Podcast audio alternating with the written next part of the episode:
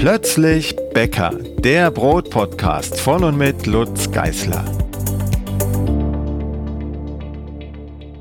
Herzlich willkommen zur neuen Podcast-Folge. Heute wird es um eine Backzutat gehen, mit der in der heutigen Form schon ja, mehr als hundert Jahre gebacken wird. Meine zwei Gesprächspartner, die wir gleich noch vorstellen werden, die äh, krätschen dann vielleicht sogar schon rein und sagen, na, in der heutigen Form vielleicht nicht mehr als hundert Jahre. Das werden wir gleich rauskriegen. Ich habe ähm, zwei Wissenschaftler zu Gast. Einmal äh, Doktor Michael Quanz und das andere Mal ähm, Doktor Erik Pollmann. Beide arbeiten in der Versuchsanstalt der Hefeindustrie e V. Das ist also ein, ein Verein, über den wir gleich noch reden werden, der sich der Hefe verpflichtet hat, unter anderem auch der Wissensvermittlung zum Thema Hefe. Und das wollen wir heute tun mit Ihnen beiden. Hallo und herzlich willkommen. Hallo. Guten Tag, hallo. Ja, wir werden über die Hefe reden. Wir werden das auch in zwei Teilen tun, weil es viel zu sagen gibt, und werden jetzt in diesem ersten Teil erst einmal die Grundlagen legen. Und die Grundlagen abseits der Hefe müssen wir auch noch legen, was Sie beide angeht und Ihre Institution. Ähm, da würde ich Sie einfach bitten, sich kurz vorzustellen, was Ihre Aufgaben sind, was ähm, am Ende auch die Aufgabe Ihrer Einrichtung ist und ähm, was Sie zur Hefe ge- geführt hat. Herr, Herr Quanz, vielleicht fangen Sie an. Ja, mein Name ist äh, Doktor Michael Quanz. Ich bin von der Ausbildung her Chemieingenieur und bin seit zweitausendsechs Geschäftsführer des Vereins Versuchsanstalt der Hefeindustrie und auch Geschäftsführer des ähm, Research Institute for Regacies, was in diesem Fall die angewandte Forschung der Versuchsanstalt darstellt. Die, mein Weg zur Hefe war tatsächlich über den Anlagenbau, da ich mich mit Fermentoren beschäftigt habe und insbesondere auch mit der Belüftung von Fermentoren, in denen Biomasse hergestellt wird. Und die Hefe ist einer der größten Biomasse-Produktionsbereiche in Europa. Also wir haben ungefähr eine Million Tonnen ähm, Hefeprodukte äh, produziert in Europa. Und äh, ich bin als Nachfolger äh, in dieses altehrwürdige Institut gekommen, das es schon seit neunzehnhundertvierundzwanzig gibt. Und bin, wie gesagt, äh, an der Technologie und Technologievermittlung in Sachen Hefe unterwegs. Ja, Herr Pollmann. Ja, mein Name ist Erik Pollmann. Ich habe Biotechnologie studiert, ähm, habe dann vor allem ganz molekularbiologisch gearbeitet, das heißt mit D N A und mit, mit Viren und mit Bakterien. Ich habe mich also mit den genauen Funktionen der Zellen eigentlich auseinandergesetzt. Ähm, aber nach der Promotion guckte man halt dann, wie soll es weitergehen. Und dann bin ich halt bei einem eher älteren oder eher etablierten biotechnologischen Prozess gelandet, nämlich der Hefe. Und in der F H Berlin arbeite ich dementsprechend jetzt als wissenschaftlicher Mitarbeiter. Das heißt, ich kümmere mich um Forschungsprojekte oder um Projekte der angewandten Forschung oder des Transfers von Sachen, die in der Wissenschaft meinetwegen etabliert sind oder gerade ähm, erforscht wurden, und wie man diese dann halt dann dementsprechend ähm, in die doch eher praktisch denkende Hefewelt überführen kann. Hefewelt bei, bei mir oder bei uns heißt natürlich dann eher von der Backhefe industriellen Herstellung oder industriellen Anwendung her gesehen, aber ähm, natürlich gibt es da auch einige Überschneidungen mit dem Anführungszeichen normalen Backen, was man sonst so betreibt.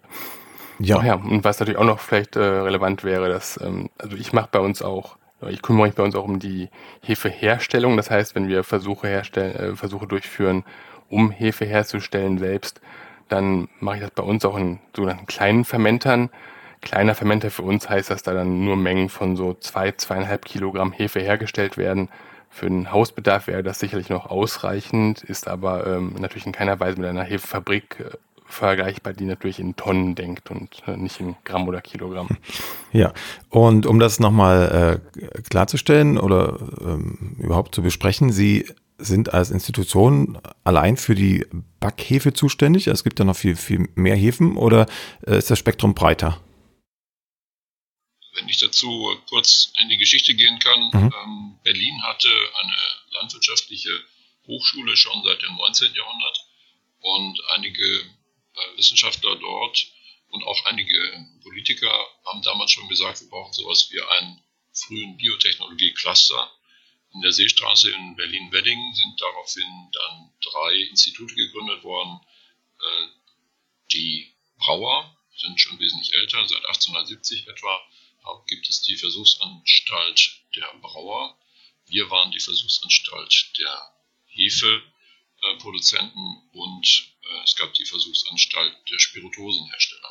Daneben gab es noch die Versuchsanstalt der Stärkeindustrie und der Austausch zwischen diesen drei Institutionen war äh, tatsächlich auch mit der steigenden Industrialisierung dieser Prozesse äh, sehr sinnvoll.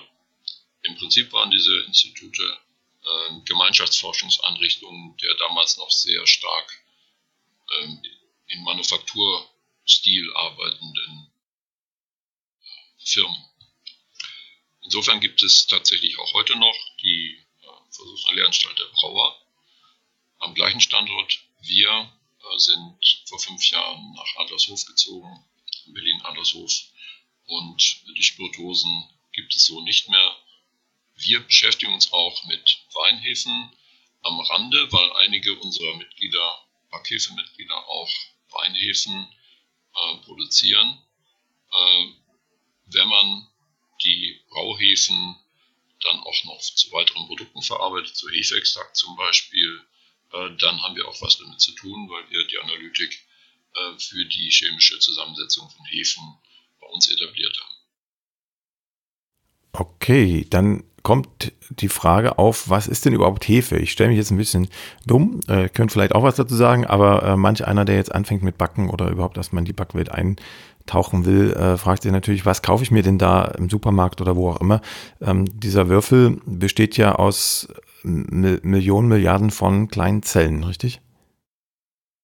Das ist korrekt. Ähm, es ist erstmal schon mal schön, dass Sie als Einstieg ähm, schon mal anfangen, dass es zumindest Zellen sind, dass es Lebewesen sind, denn für manche ist die Hefe nur so genauso eine Zutat wie das Mehl. Ich meine, beides benötigt man natürlich für einen Teig, aber ähm, vielen ist überhaupt nicht bewusst, dass es sich dabei um Lebewesen handelt und ähm, die sollen nachher im Teig auch hochaktiv werden. Aber wenn man technisch darauf zurückkommt, ähm, das ist also erstmal, die Hefe ist ein Einzeller, ein Einzeller, also die bildet keine, keine äh, ist kein, kein großes Lebewesen, das aus mehreren Zellen besteht. Es ist ein sogenannter Eukaryon, das heißt, es ist ein Lebewesen mit einem Zellkern. Das ist anders als bei Bakterien. Bakterien und ähm, also Prokaryonten, Bakterien, Eukaryonten, ähm, Lebewesen mit Zellkern, wäre dann die eine Unterteilung. Ähm, offensichtlich, die Hefe ist auch ein Pilz, ähm, aber sie formt eben nicht diese Fruchtkörper, wie man sie jetzt aus dem Wald oder von den Champignons her kennt, weil sie eben ein Einzeller ist. Ähm, Sie kann zur Fortpflanzung auch eine Art von, von Sporen bilden. Das können wir, können wir aber später gerne besprechen. Aber an sich ist vor allem das Wichtige, es handelt sich um einen einzelligen Pilz sozusagen. Mhm.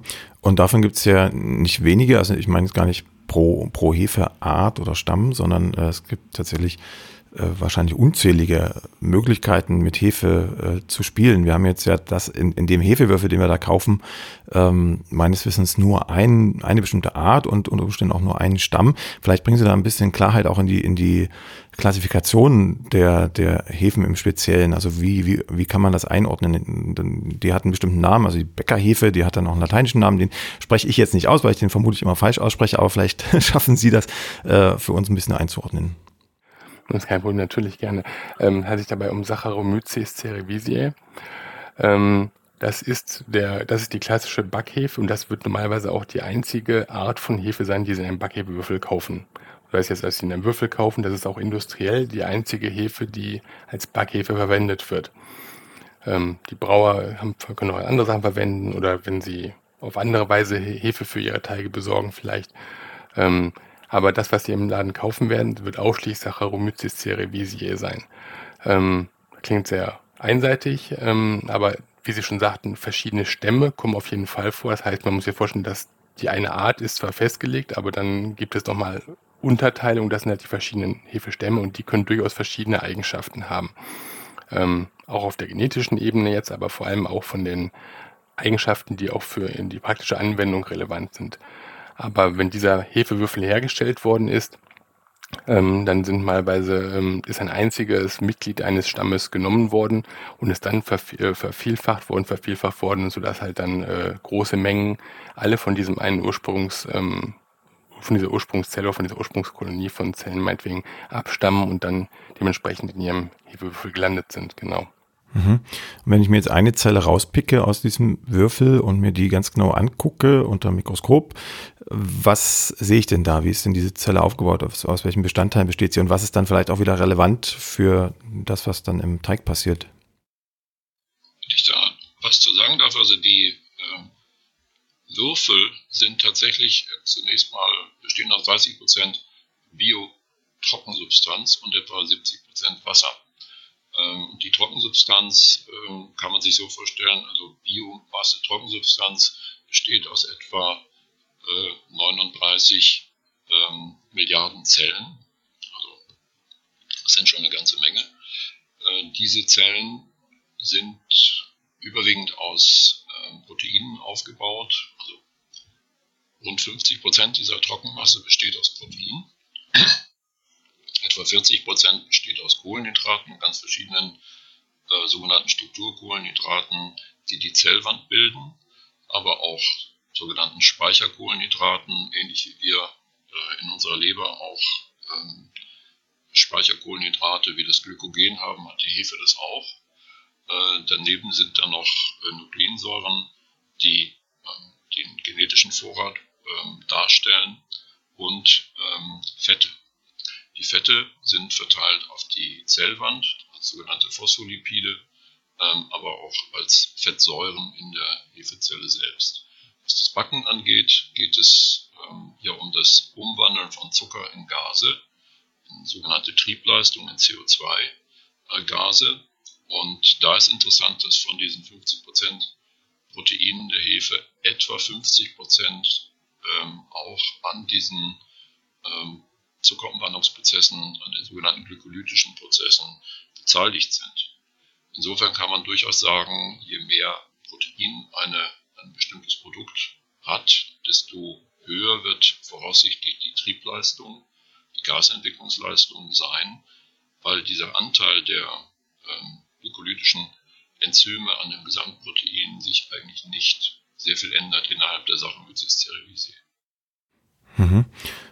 Ähm, wir hatten schon gesagt, dass die Hefezelle ein Lebewesen ist, zwangsläufig. Pilz hatten wir auch schon angesprochen und Lebewesen brauchen ja irgendwas zum Ernähren. Wenn ich jetzt an den Teig denke, da kennt man so die älteren Rezepte, ähm, da setzt man einen kurzen Vorteig an aus Mehl, Wasser und meistens kommt dann auch noch ein bisschen Zucker dazu. Ähm, das sind sozusagen die äußeren Nährmittel, also im Wesentlichen das Mehl und vielleicht auch der Zucker, da müssen wir noch drüber reden. Aber äh, wie sieht es denn dann im, im, im stofflichen aus, im chemischen Sinne? Was braucht denn die Hefezelle, um zu leben? Also was zieht sie sich aus, aus den Zutaten raus, die wir da in den Teig geben? Also ähm, was sie vor allem benötigt, ist quasi die gleichen strukturellen Elemente wie die meisten Lebewesen auf der Erde. Das ist da ganz basal und das Leben im Teig ist nachher vielleicht nochmal eine andere Sache, da können wir auch noch drüber sprechen. Aber grundsätzlich braucht die Zelle zum Leben, die braucht Kohlenstoff, die braucht äh, Stickstoff, die braucht ähm, Phosphor. Ähm, das sind alles die Sachen, die wir, die Tiere, Menschen alle benötigen. Ähm, Kohlenstoff wird für die, für die, meistens für die Struktur der Zelle benötigt. Ähm, und wiederum auch als Speicherstoff, wie Herr Quanz vorhin schon erwähnt hatte. Stickstoff ist nötig, ganz wichtig für verschiedenste Proteine, die wir haben. Und diese Proteine sind ähm, auch wiederum für die Zellstruktur teilweise von Bedeutung oder eben auch für die Enzyme, die halt für verschiedenste Tätigkeiten der Zelle, wenn man es ganz allgemein ausdrücken wollte, notwendig sind.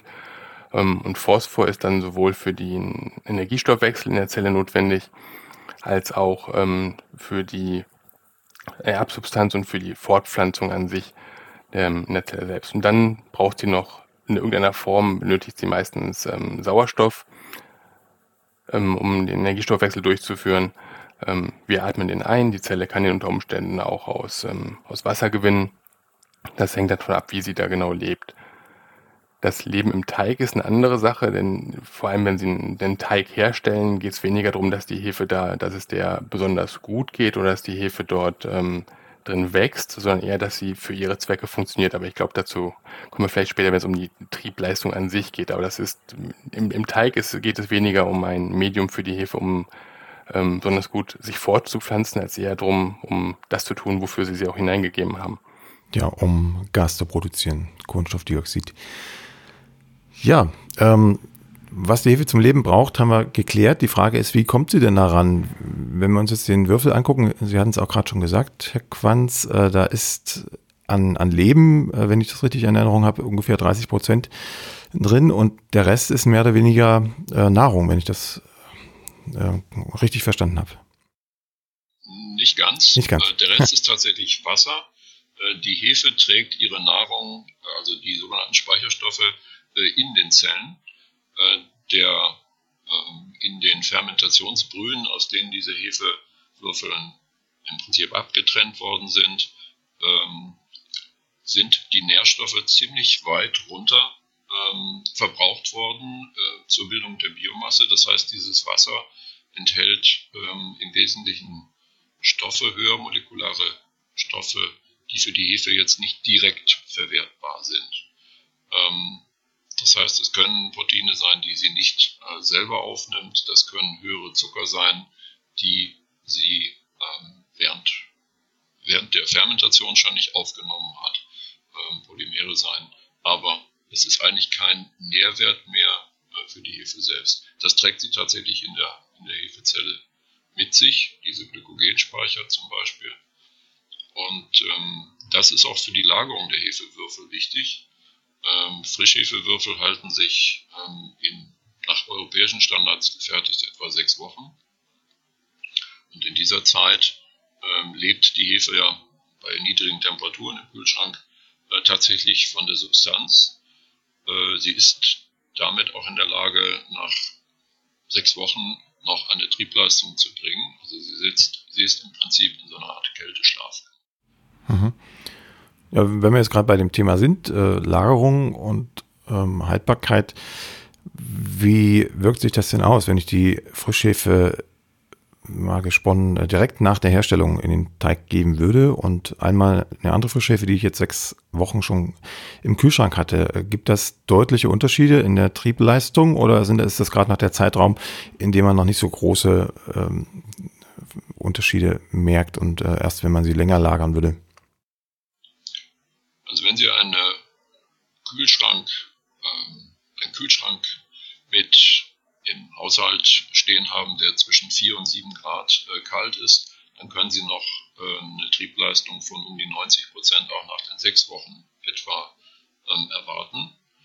Und das ist eigentlich nach unseren äh, statistischen Untersuchungen, die wir mit sehr verschiedenen äh, Produkten ähm, aus Europa und auch aus anderen ähm, Teilen der Welt, die an uns geschickt werden, durchführen, ähm, sehen können. Mhm. Voraussetzung ist allerdings, dass die Hefe tatsächlich auf so eine Lagerhaltigkeit gezüchtet worden ist, sprich, dass man ihr die Möglichkeit gegeben hat, diese Speicherstoffvorräte zu bilden. Und das ist in, in der klassischen Würfelhefe, die man überall zu kaufen bekommt, der Fall oder gibt es da tatsächlich Unterschiede je nach Hersteller? Es gab tatsächlich mal, das, mal, das sind so bestimmte äh, Trends in, den, in, in der Lebensmittelwirtschaft. Ähm, in den siebziger Jahren gab es tatsächlich mal eine sogenannte Schnelltriebhefe. Da war das Verhältnis zwischen den Proteinen und den Speicherstoffen so äh, verschoben, dass die Hefe, äh, die frische Hefe einen sehr hohen Trieb hatte, ähm, aber nur eine, also nicht eine, eine sechswöchige Lagerzeit hatte, weil sie einfach nicht genug Speicherstoffe hatte. Und wenn ich die Hefe jetzt äh, vielleicht zwei Monate lagere oder noch länger, dann muss ich aber schon davon ausgehen, dass die Reifezeiten, die da im Rezept stehen, mal davon ausgegangen, dass alle anderen Parameter, die auch noch eine Rolle spielen, passen für das Rezept, muss ich schon davon ausgehen, dass die Reifezeit sich verlängert, weil die Hefe einfach nicht so viel C O zwei produziert. Das wäre richtig. Also nach, nach unseren Erfahrungen, wenn wir über M H D gelagerte Hefen haben, dann sind die schon deutlich und deutlich abgesenkt, dann reden wir über, also wenn Sie jetzt zwei Monate äh, ansprechen, dann wären wir sicherlich bei, bei siebzig Prozent der ursprünglichen Triebleistung. Mhm. Ich selber habe da auch noch einen Unterschied zwischen Bio- und konventioneller Hefe äh, gefunden. Ähm, da reden wir vielleicht im Anschluss nochmal drüber. Jetzt würde ich ganz gerne nochmal zurück zur, zur Zelle gehen. Wir hatten ja gesagt, sie vermehrt sich und sie muss sich auch vermehren, damit dann genügend Zellen am Ende im Würfel sind oder auch in der Trockenhefe, da reden wir auch noch drüber. Ähm, die Frage ist, wie vermehrt sie sich denn? Wie macht sie das? Ja, das ist, ähm, ja, ist ein einzelliger ähm, Pilz oder einzelliger Hefepilz. Ähm, Hefe bezieht sich ja nicht nur auf die, die Backhefe. Ähm, und in dem Weise, wenn es der Hefe gut geht, das heißt, wenn sie halt genug ähm, Nährstoffe hat, wenn sie merkt, okay, in der Umgebung kann ich genug ähm, Material, kann ich genug ähm, Nährstoffe entnehmen, ähm, dann vermehrt sich durch sogenannte Knospung. Das heißt, ähm, die Zelle produziert ähm, ihre Inhaltsstoffe, produziert sehr viel Inhaltsstoff, die sie dann aufteilt in zwei Zellen. Und so die sogenannte Mutterzelle, die ähm, schnürt sozusagen einen Teil ihres Volumens ab. Das heißt, da bildet sich dann quasi, wie, als wenn jemand mit der Schnur sozusagen im Luftballon vielleicht etwas abschnüren würde. Ähm, und während des Abschnürungsprozesses wandern dann natürlich dementsprechend wandern sowohl D N A als auch Proteine, wandern dann auch in die neue, neu zu formende Tochterzelle hinein. Und ähm, wenn dann dieser Vorgang abgeschlossen ist, dann trennen sich diese beiden Zellen voneinander und dann haben wir eine ähm, Mutterzelle, die behält auch eine kleine Narbe sozusagen auf der Oberfläche zurück, und eine Tochterzelle, die dann ähm, quasi jungfräulich frisch geformt ist und ähm, dann sehr wieder selbst äh, wachsen kann und dann entsprechend auch dann sich selbst teilen kann wieder. Mhm. Aber die Mutterzelle kann sich dann nicht noch ein weiteres Mal teilen. Also die teilt sich einmal und dann ist sie fertig damit und dann geht es mit der Tochter weiter, oder ist das äh, sozusagen wiederholbar, der Vorgang? Nein, das ist definitiv wiederholbar. Ähm, Ich weiß jetzt nicht mehr genau, man kann es gleich mal im Anschluss mal kurz fragen, was war nochmal die höchste Anzahl an Teilungen, die man festgestellt hatte. Also die können sich definitiv öfter teilen. Unter dem Elektronenmikroskop kann man auch wirklich dann quasi so diese diese Teilungsnarben auf der Oberfläche erkennen. Das sieht dann aus wie kleine Vulkankrater schon fast oder Mondkrater. Die Zelle wird immer wird ein bisschen weiter geschwächt, immer weil quasi die ganzen Nährstoffe, die die Zelle aufnimmt, werden mal über die über die Zellwand, die um die Zelle drumherum gebaut ist, aufgenommen. Und wenn sie dort diese Narben haben, dann sind das alles Bereiche, die nicht mehr wirklich für den Stoffaustausch zur Verfügung stehen. Das heißt, ähm, die Zelle wird immer inaktiv wäre oder, oder kann weniger stark aktiv sein, kann immer weniger aufnehmen. Aber ähm, einige Abschnürungen sind definitiv miteinander möglich. Mhm. Also es sind circa von den elektronenmikroskopischen Aufnahmen äh, bekannt, dass es bis zu achtzehn Zellen, also Tochterzellablösungen gegeben hat. Das sind dann aber tatsächlich, muss man sagen, äh, senile Hefen, senile Mutterhefen, die tatsächlich dann auch äh, irgendwann absterben, weil einfach der, äh, der Fluss, der Nährmittelfluss äh, durch die Zellwand nicht mehr funktioniert. Mhm. Ja, dann schauen wir uns mal die Vergangenheit an. Die Hefen sind ja nicht irgendwie vom, vom Himmel gefallen, die man hat irgendwann gemerkt, da ist irgendwas, was wir nutzen können, um, um Gas zu produzieren. Wie stellt sich das geschichtlich dar? Also wann kann man davon ausgehen, haben die Menschen bewusst das erste Mal Hefen genutzt? Und ich möchte da tatsächlich jetzt auch schon eine Abgrenzung zum Sauerteig machen, weil im Sauerteig gibt es ja auch Hefen. Sauerteignutzung äh, ist meines Wissens äh, ungefähr vier, fünftausend äh, Jahre her, zumindest archäologisch nachweisbar, dass da irgendwo mal Sauerteigbrot gebacken wurde. Ähm, wie ist das mit den Hefen, also äh, abseits der Milchsäurebakterien, die, die ja auch genutzt werden können? Also von Hefe spricht man eigentlich erst äh, seit dem, seit Pasteur ähm, sich das Ganze auch äh, von der Stoffwechselseite her angesehen hat und eben die, die alkoholische Gärung auch im Prinzip äh, beschrieben und, und berechnen konnte. Äh, es gibt einen Vorläufer von ihm, das ist äh, der niederländische Wissenschaftler Leuwenhoek, der auch Mikroskopen gebaut hat und bei dieser Gelegenheit äh, sich dann auch Bier angesehen hat und dabei Hefe, äh, Hefezellen entdeckt hat und äh, dann eben auch bemerkt hat, dass diese Hefezellen äh, offensichtlich zu einer Teilung noch, noch fähig sind. Das waren natürlich ganz andere Mikroskope, als die wir sie heute haben. Insofern konnte er zu den Organellen und zu den Strukturen in der Hefe jetzt noch nicht so viel sagen. Wie gesagt, der Begriff Hefe, den würde ich tatsächlich auf, auf Pasteur zurückführen. Man sprach auch eine ganze Zeit lang von Fermenten. Es gab auch im, im zwanzigsten Anfang des zwanzigsten Jahrhunderts Äh, immer noch Diskussionen, äh, in welche, welche Gattungen äh, wir denn hier eigentlich äh, vorliegen haben. Wie gesagt, die, die Eukaryonten, ähm, das hing natürlich alles mit der Zelllehre zusammen, die im ähm, Ende, des, Ende des neunzehnten Jahrhunderts im Prinzip erst begründet worden ist. Das heißt, Hefe als Biomasse wurde äh, im neunzehnten Jahrhundert ähm, nach dem sogenannten Wiener äh, Lüftungsverfahren ähm, erstellt, indem man die Hefe quasi flottiert hat. Das heißt, äh, mit dem, mit dem Begasen von, von Maischen die Hefe in einer Schaumphase im Prinzip äh, hergestellt hat und damit dann auch diesen Schaum abgeschöpft hat und darin dann festgestellt hat, dass man dort diese Zellen hatte. Das war natürlich, wie man sich vorstellen kann, nicht besonders effizient. Im, im Schaum hat man sehr viel Gas, äh, wenig Flüssigkeit und in den Flüssigkeiten, in, in den Schaumlamellen, dann entsprechend nur die, die Biomasse drin. Und insofern ähm, fing man dann an, die, die Hefereaktoren auch zu rühren, damit man nicht nur den Flotationseffekt hatte, sondern die Hefe tatsächlich auch im Submersen ähm, besser äh, kultivieren konnte. Mhm. Ähm, gehen wir vielleicht nochmal einen Schritt zurück. Also ich habe jetzt rausgehört, dass das Bier im Grunde die erste bewusste, auch wenn man es vielleicht noch nicht namentlich fassen konnte oder nicht wusste, wie das äh, die, wie die Zelle aussieht, äh, dass Bier eine der ersten Anwendungen war von von Hefen, und Bier braut man ja schon, ich trinke selber kein Bier, deshalb kann ich da jetzt nicht so viel zu sagen, aber braut man meines Wissens ja schon etliche hundert Jahre oder sogar noch länger. Ich glaube, die Römer haben damit auch schon, schon ähm, also tatsächlich die gespielt. Pharaonen haben schon damit angefangen. Selbst die Pharaonen schon. Also, also die haben ja dann auch äh, mit Hefe gearbeitet, ohne es zu wissen. Die haben mit, sag ich mal, Mehl oder äh, Getreide, was zum Mehl vermahlen worden war, möglicherweise auch in der Sonne gelegen hat, an entsprechenden Melzungsprozessen durchlaufen ist, dann die wilden Hefen mit äh, kultiviert, ohne zu wissen, was sie da kultivieren, und das dann ähm, in einem Gefäß letztendlich zur Gärung gebracht. Ähm, insofern war das, äh, war das Brauen vor dem, äh, vor dem eigentlichen gezielten Backen ähm, der erste weiterführende Prozess mit Hefe, äh, weil man diese, äh, diese Ansätze, also diese sogenannten äh, Brauansätze dann natürlich auch versucht hat weiterzuführen. Mhm.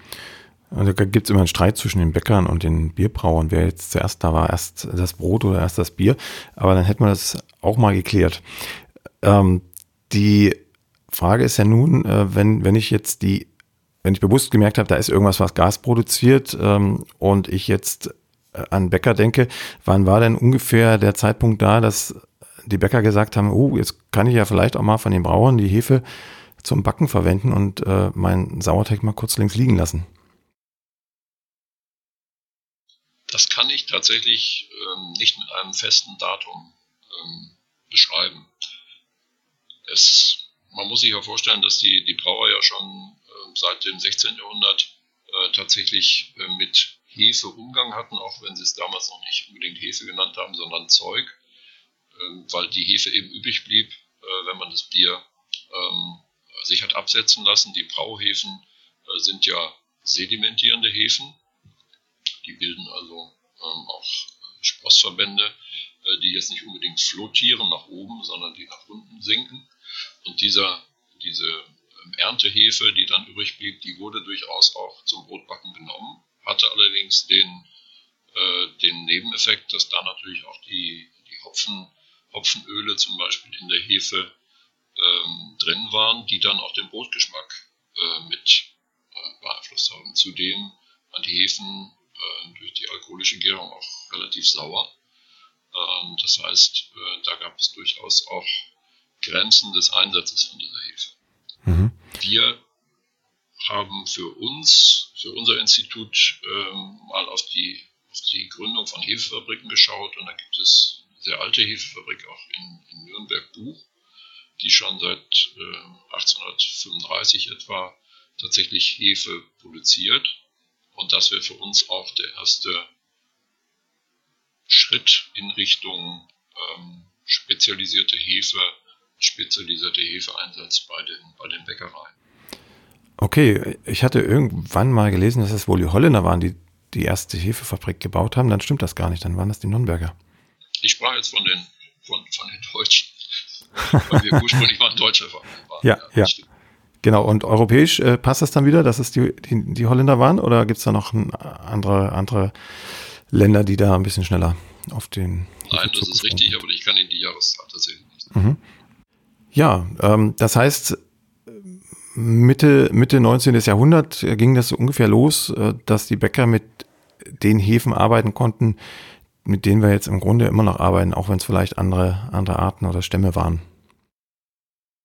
Es waren, wie gesagt, bei den Brauern spricht man ja von den Saccharomyces carlsbergensis oder auch heute von den Saccharomyces pastorianus als, als, ähm, als Spezies. Die Saccharomyces cerevisiae ist ähm, auch zum Brauen verwendbar, also obergärige Biere. Ähm, wie gesagt, Biere, die dann äh, die Hefe auch mit nach oben treiben. Äh, das sind, sind die drei Klassen, mit denen in der Lebensmitteltechnik auch heute noch gab. Mhm. Wie sieht es denn heute aus? Also gerade eben hatten wir beschrieben, dass das im Grunde aus dem Brauprozess heraus, ähm, ich nenne es mal ein Abfallprodukt war, was dann auch zum Backen verwendet wurde. Ähm, das sind dann, glaube ich, diese untergärigen Hefen. Ne? Sie hatten ja gesagt, die setzen sich unten ab.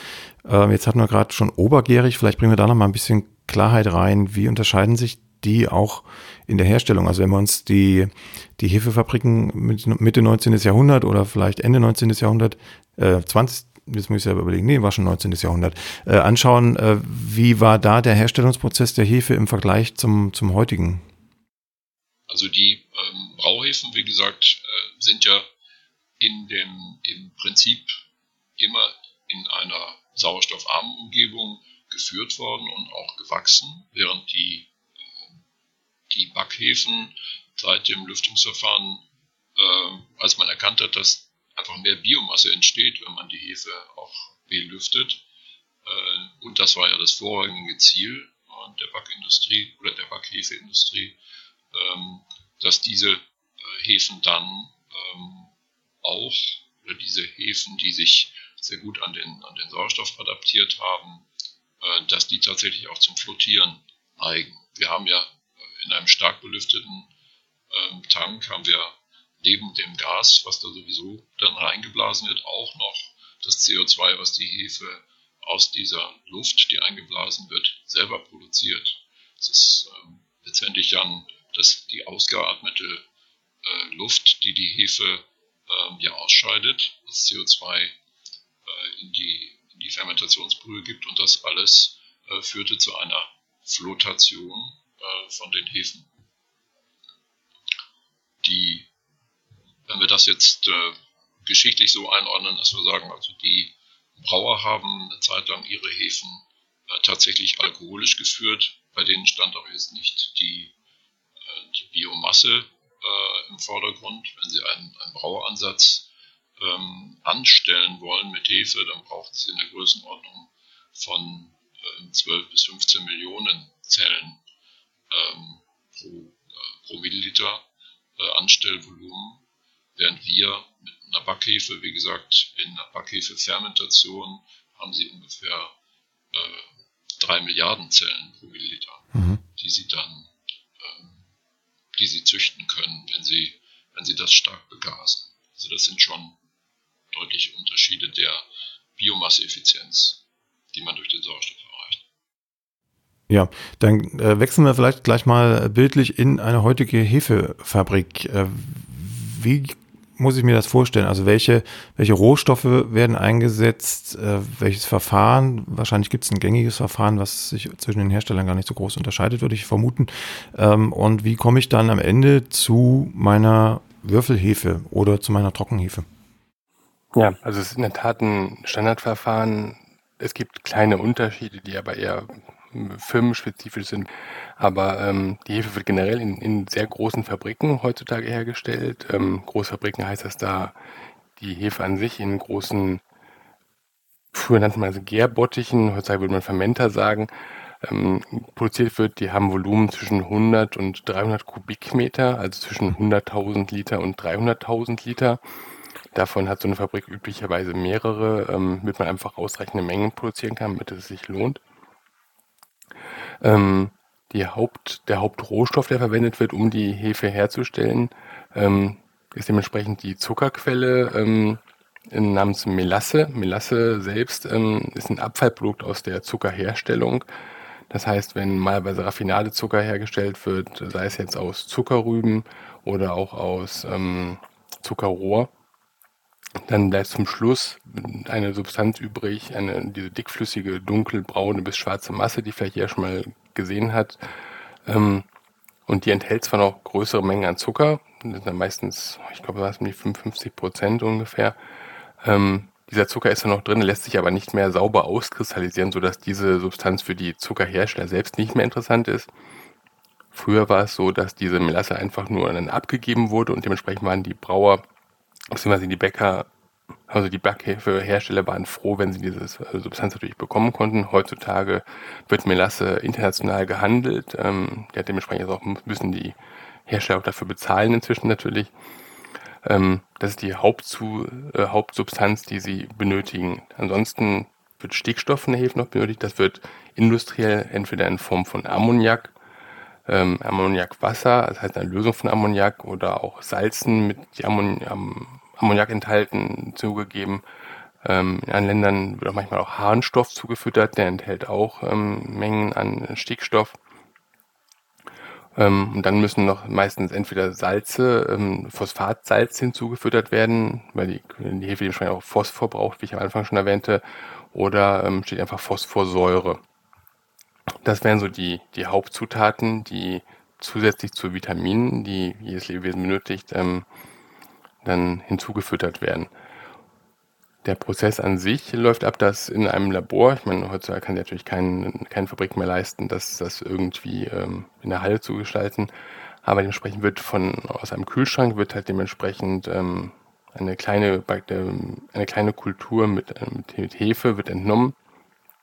Diese wird dann in mehreren Schüttelkolben und im Flüssigmedium sozusagen im Labor wird die dann vermehrt und äh, sobald man dann einige Gramm an Biomasse an Backhefe erzeugt hat, wird die dann in äh, größeren Gärgefäßen mit mehreren Litern, ähm, wird dann mit einer Malzextraktlösung oder Melasselösung, je nachdem wie man ist, wird das quasi stufenweise immer weiter hoch vermehrt, bis man dann irgendwann ähm, aus dieser Reinzucht, wie man das nennt, da wird auch alles sehr sauber gearbeitet, da kann man aus diesem einen Stammkultur halt arbeiten, vom Anfang an aus der Reinzucht dann irgendwann eine Stellhefekultur erzeugt. Stellhefe ist die Hefe, die man benutzt, benötigt, um den Prozess nachher anzustellen. Das sind auch noch Begriffe, die von den, von den Brauern herkommen. So eine Stellhefe-Fermentation, die findet dann meistens im Volumen schon von mehreren Kubikmetern statt.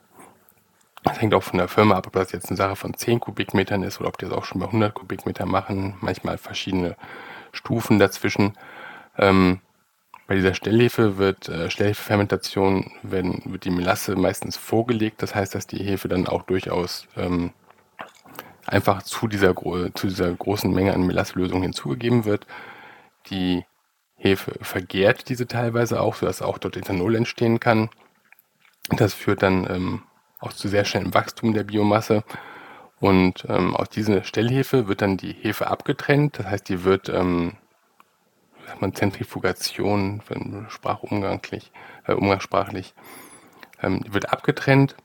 Und dann kann die so gewonnene Stellhefe kann dann für die schlussendliche sogenannte Versandhefefermentation dann in den, in den größten Fermentern eingesetzt werden, in denen dann dementsprechend die Melasse, damit die Zuckerquelle immer nur so weit zugeführt wird, wie die Hefe sie gerade ähm, auch aufwe- aufnehmen kann oder verstoffwechseln kann. Wenn man zu viel Zucker auf einmal zugeben würde, würde die Hefe auch Ethanol produzieren. Dementsprechend ist dieses Zulaufverfahren, was Herr Quanz vorhin schon erwähnte, sehr wichtig, um die Biomasse sehr effizient erzeugen zu können. Wenn man auch in diesem letzten Schritt einfach nur die Melasse auf einmal dazu gäbe, würde man auch Backhefe erhalten, aber ähm, nur einen Bruchteil dessen, was möglich ist, wenn sie die ganze Menge an Melasselösung halt über die Zeit hinzudosieren. Mhm. Also es ist einfach dann, äh, muss ich nochmal nachfragen, entweder eine Frage der Zeit, also wenn ich gleich alles zugebe, dann müsste ich einfach länger warten oder entsteht sowieso weniger, also äh, über, über den gesamten Prozess? es würde, ähm, es würde auf jeden Fall weniger entstehen. Es würde sogar schneller aufgebraucht sein. Mhm. Aber ähm, sie haben eine niedrigere Effizienz. Und das Ganze ist natürlich ein industrieller Prozess. Ähm, dabei ist natürlich auch, auch Effizienz immer wichtig. Und ähm, da die, der Backhefemarkt ähm, heutzutage auch wirklich eine, ein Markt von, von geringen Margen ist, könnte man sich jetzt schon kaum erlauben, der einen Prozess mit neunzig Prozent Effizienz zu fahren und einen mit hundert Prozent. Und wenn sie die ganze Milch auf einmal dazugäben, dann würden sie wirklich eher so bei Effizienzen zwischen fünfzehn und fünfundzwanzig Prozent landen. Das wäre also ein massiver Verlust an, mhm. an potenzieller Biomasse, die sie ähm, verkaufen wollten dann. Die Temperaturen, bei denen sowas durchgeführt wird, liegen meistens zwischen dreißig und sechsunddreißig Grad Celsius. Ähm, das heißt, ähm, das, ist das, das ist die Temperatur, bei der sich die Hefe am wohlsten fühlt. Ähm, solche Temperaturen kennen Sie vermutlich auch von der Teigreife her. Ähm, wenn man Temperaturen von über vierzig Grad erreichen würde, durch technische Probleme oder Probleme mit der Kühlung im Sommer vielleicht, ähm, dann würde man schon beginnen, die Hefe zu schädigen. Also ab vierzig, fünfundvierzig Grad beginnt man schon wirklich, die, die Zellen zu schädigen, und ähm, das wäre natürlich nicht im Interesse. Mhm. Da hake ich gleich nochmal ein, was die Temperatur angeht. Zum genauen Backprozess und den Temperaturen werden wir dann im zweiten Teil auch noch sprechen. Aber jetzt, was die Vermehrung angeht der Hefe, also da sagten Sie jetzt gerade, das Ziel ist ja, während der Hefeherstellung sie zu vermehren, damit man viel davon hat, äh, zwischen dreißig und sechsunddreißig Grad. In äh, Bäckerlehrbüchern und auch anderen äh, Publikationen äh, liest man oft, dass die Vermehrung eher bei, bei kühleren Temperaturen stattfindet und die Gärung, also die Produktion von C O zwei et cetera, dann eher bei, bei höheren, also über dreißig Grad. Ähm, stimmt das dann nicht oder hängt das auch sehr von dem jeweiligen Stamm ab, den man da gerade in Vermehrung hat? Also bei den Backhefen, die als Saccharomyces cerevisiae jetzt wirklich verwendet werden, ist es wirklich so, dass die optimalen Temperaturen fürs Wachstum wirklich bei dreißig bis zweiunddreißig Grad liegen. Die höheren Temperaturen sind teilweise eher bei der Herstellung von Interesse, wenn man bestimmte ähm, Speicherstoffe in der Hefe besonders herstellen möchte, die natürlich für die Lagerung auch wichtig sind. Das heißt, man bringt die Hefe quasi während der Herstellung in eine bestimmte Richtung, dass sie sozusagen durch den Temperaturstress Speicherstoffe herstellt, und diese Speicherstoffe sind natürlich nachher für den Verbraucher bzw. für den Verkäufer wichtig, damit die Hefe eine lange Lagerbarkeit besitzt. Mhm. Noch ein Satz zu dem zu der Unterschied zwischen Wachstumsoptimum und Gärungsoptimum. Das ist tatsächlich so, dass die Hefe bei höheren Temperaturen, aber dann reden wir wirklich über das Temperaturfenster zwischen den dreiunddreißig und sechsunddreißig Grad, bei Abwesenheit von, von Sauerstoff in Ethanoltanks, in, in, wenn Wein, wenn äh, Brennereimaischen zum Beispiel gemacht, gemacht werden, dass die dann tatsächlich eher noch in diesem höheren Temperaturfenster sind, also bis sechsunddreißig Grad, ähm, weil dann einfach die, ähm, die Ethanolformation besser läuft. Das, ähm, das ist tatsächlich auch nachweisbar. Äh, insofern stimmt zwar der Unterschied zwischen Wachstumstemperaturfenster und Gärungstemperaturfenster, nur wie gesagt, wenn wir im, äh, in der Biomasseproduktion sind, dann äh, sprechen wir eben über das Wachstumsfenster zwischen dreißig und dreiunddreißig Grad. Die Hefe ernährt sich von oder wird, wird ernährt über Melasse, hatten Sie gerade gesagt. Sie hatten aber gerade so im, im Nebensatz äh, Malzextrakt angesprochen, und da muss ich aufhorchen, weil das ist ja ein Produkt, was man häufiger auch im, im Hobbybäckerbereich einsetzt, einfach um das dem Teig zuzugeben. Aber ich denke da auch an, an Wildhefen, die man sich in Hefewasser ab und an züchtet. Das ist ein Thema für den zweiten Teil, aber ich würde nochmal eben auf diese Nahrungsquelle zurückkommen.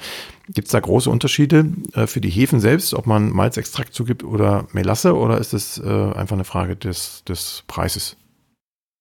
Also primär ist es eine Frage des Preises. Ich meine, Melasse wird in, in Tonnen gehandelt natürlich dementsprechend, und eine Hefefabrik, die benötigt äh, zig Tonnen an Melasse am, am Tag. Das ist also wirklich eine, eine industrielle Frage. Ähm, Malzextrakt an sich stellt ein sehr, sehr, stellt ein sehr, sehr wertvolles Medium für die Hefe dar. Das heißt, da sind viele Bestandteile enthalten, die am Melasse nicht enthalten sind, gerade auch was, was Vitaminversorgung angeht ähm, oder auch mehr Stickstoff. Aber ähm, das ist industriell einfach nicht, nicht marktfähig. Also die, die, die, die Margen bei einer Hefe sind auch so schon nicht sehr hoch. Ähm, mit Malzextrakt könnten sie keine, keine, keine Hefe zu einem marktfähigen Preis ja. produzieren dementsprechend. ist es eher historisch gewachsen, dass halt Melasse sich als, als günstige Quelle durchgesetzt hat. Ähm, heutzutage, gerade wo natürlich die Nachfrage nach Melasse von verschiedenen Industrien steigt, wird natürlich immer wieder auch geschaut, was kann man an sonstigen Quellen noch einsetzen, um die Hefe zu ernähren, um die, die Biomasse formen zu können.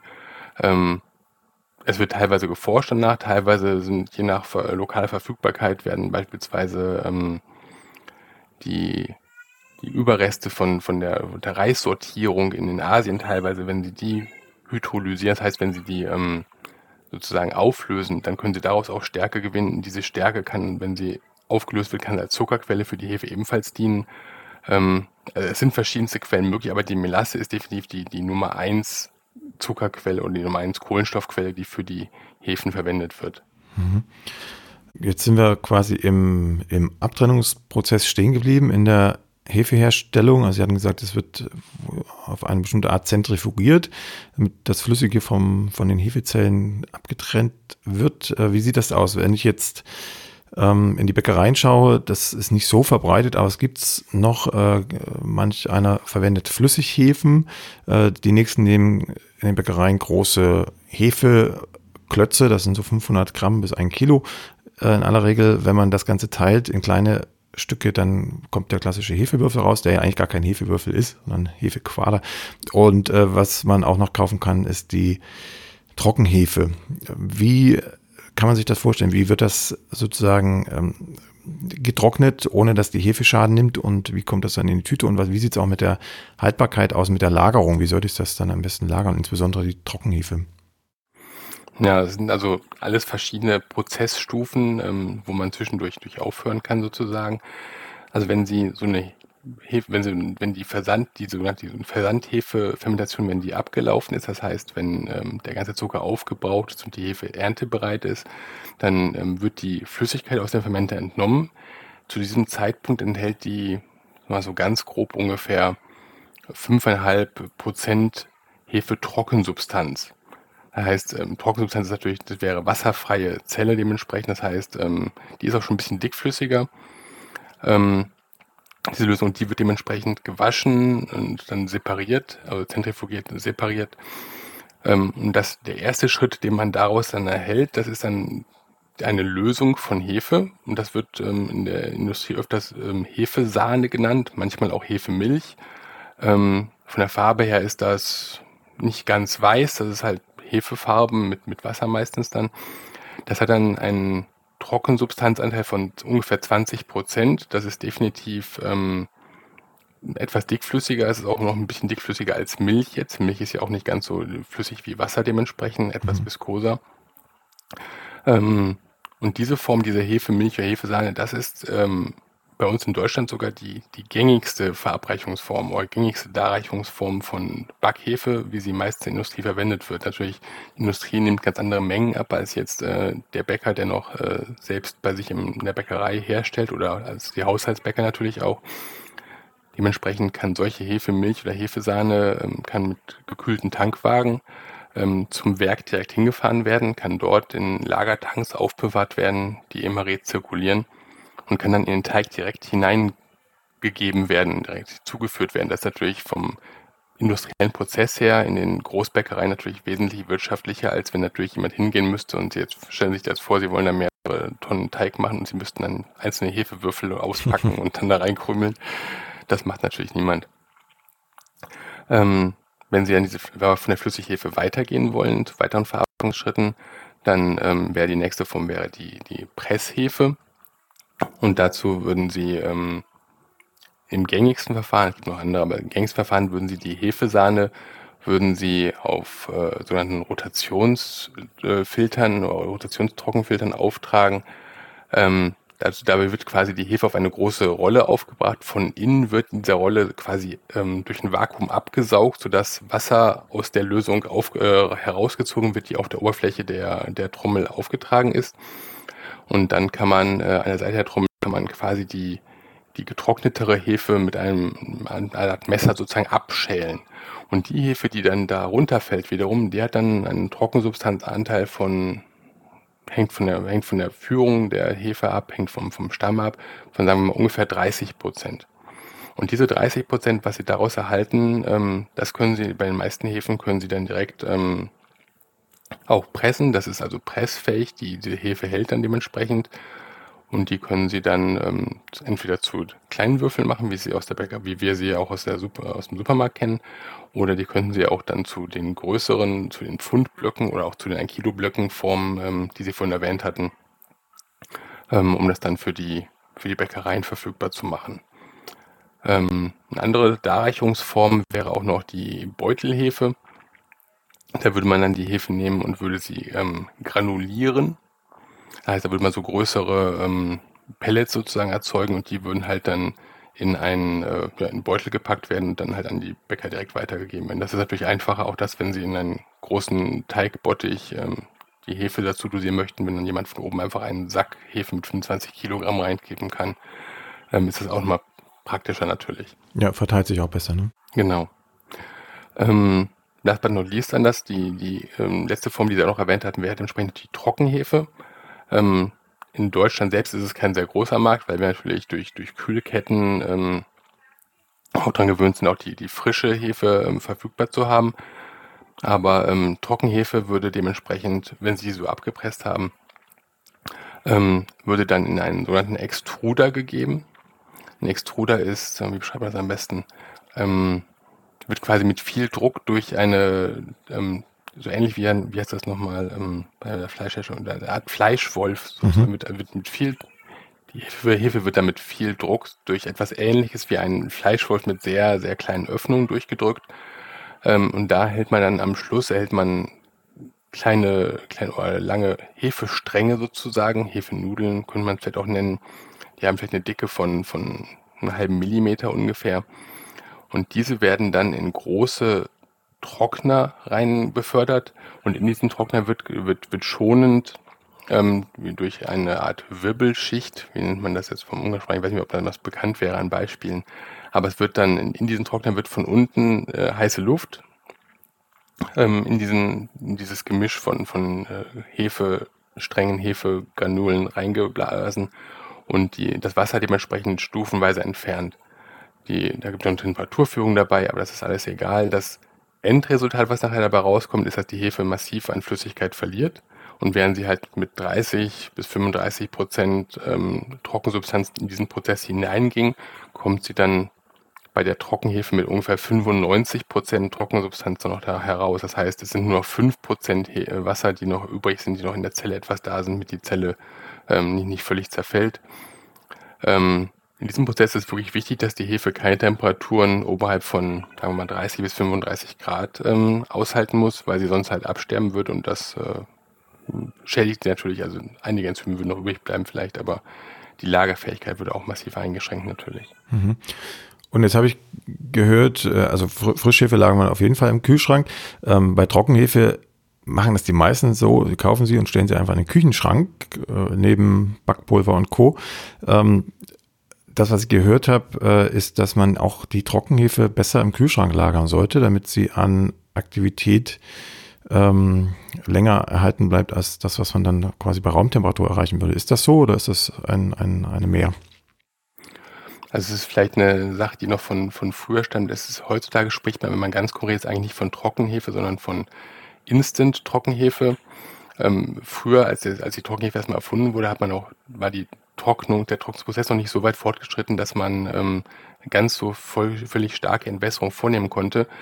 Ähm, dementsprechend war die Hefe insgesamt nicht so lange haltbar. Ähm, und das waren vielleicht auch die Bekannten, was man von den, von den Großeltern noch kennt, wo gesagt wird, ah, wenn du Trockenhefe nimmst, musst du mehr verwenden, die hält sich nicht so lange und die ist nicht so triebstark wie die, wie die frische Hefe.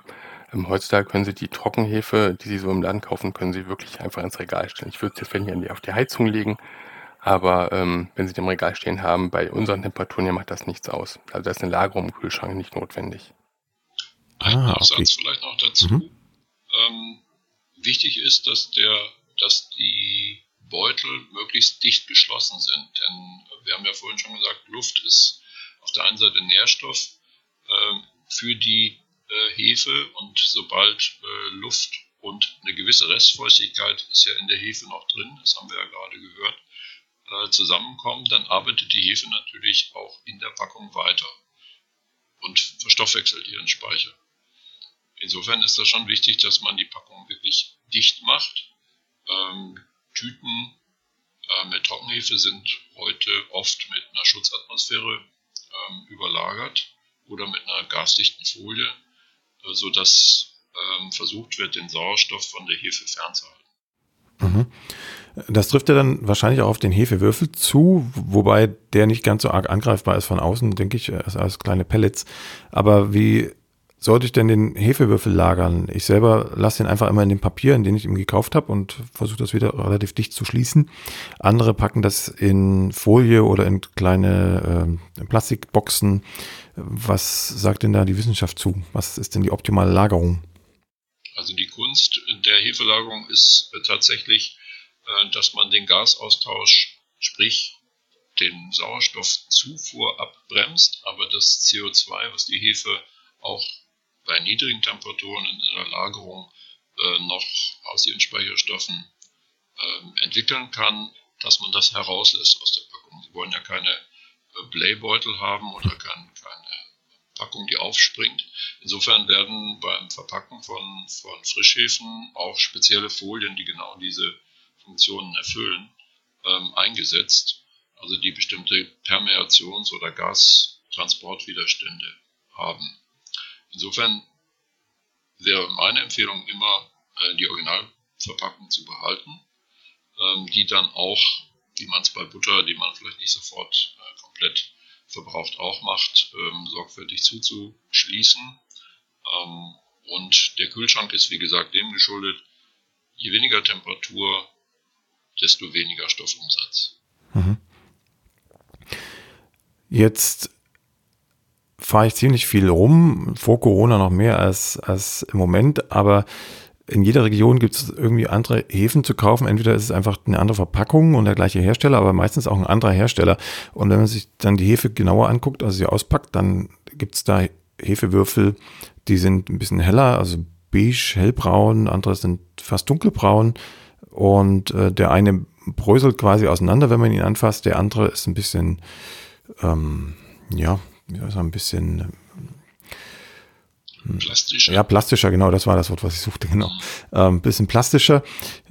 Ist das jetzt einfach eine Frage, wie viel Wasser habe ich da entzogen, oder hängt das auch mit dem Herstellungsprozess zusammen? Wie sind denn da die Unterschiede von Hersteller zu Hersteller? Wir arbeiten ja, haben wir am Anfang schon geklärt, im Grunde immer mit der gleichen Hefeart.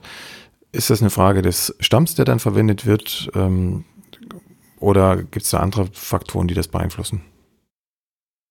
Also primär ist es... Ähm Es ist wirklich eine Frage der Herstellung, ähm, der Herstellung sowohl in Bezug auf den, den Proteingehalt als auch in Bezug auf den ähm, Wassergehalt, der noch übrig ist. Grundsätzlich gilt schon das, was Sie als erste Richtlinie meinten: Je weniger Wasser Sie drin haben, umso bröckeliger äh, wird die Hefe dementsprechend.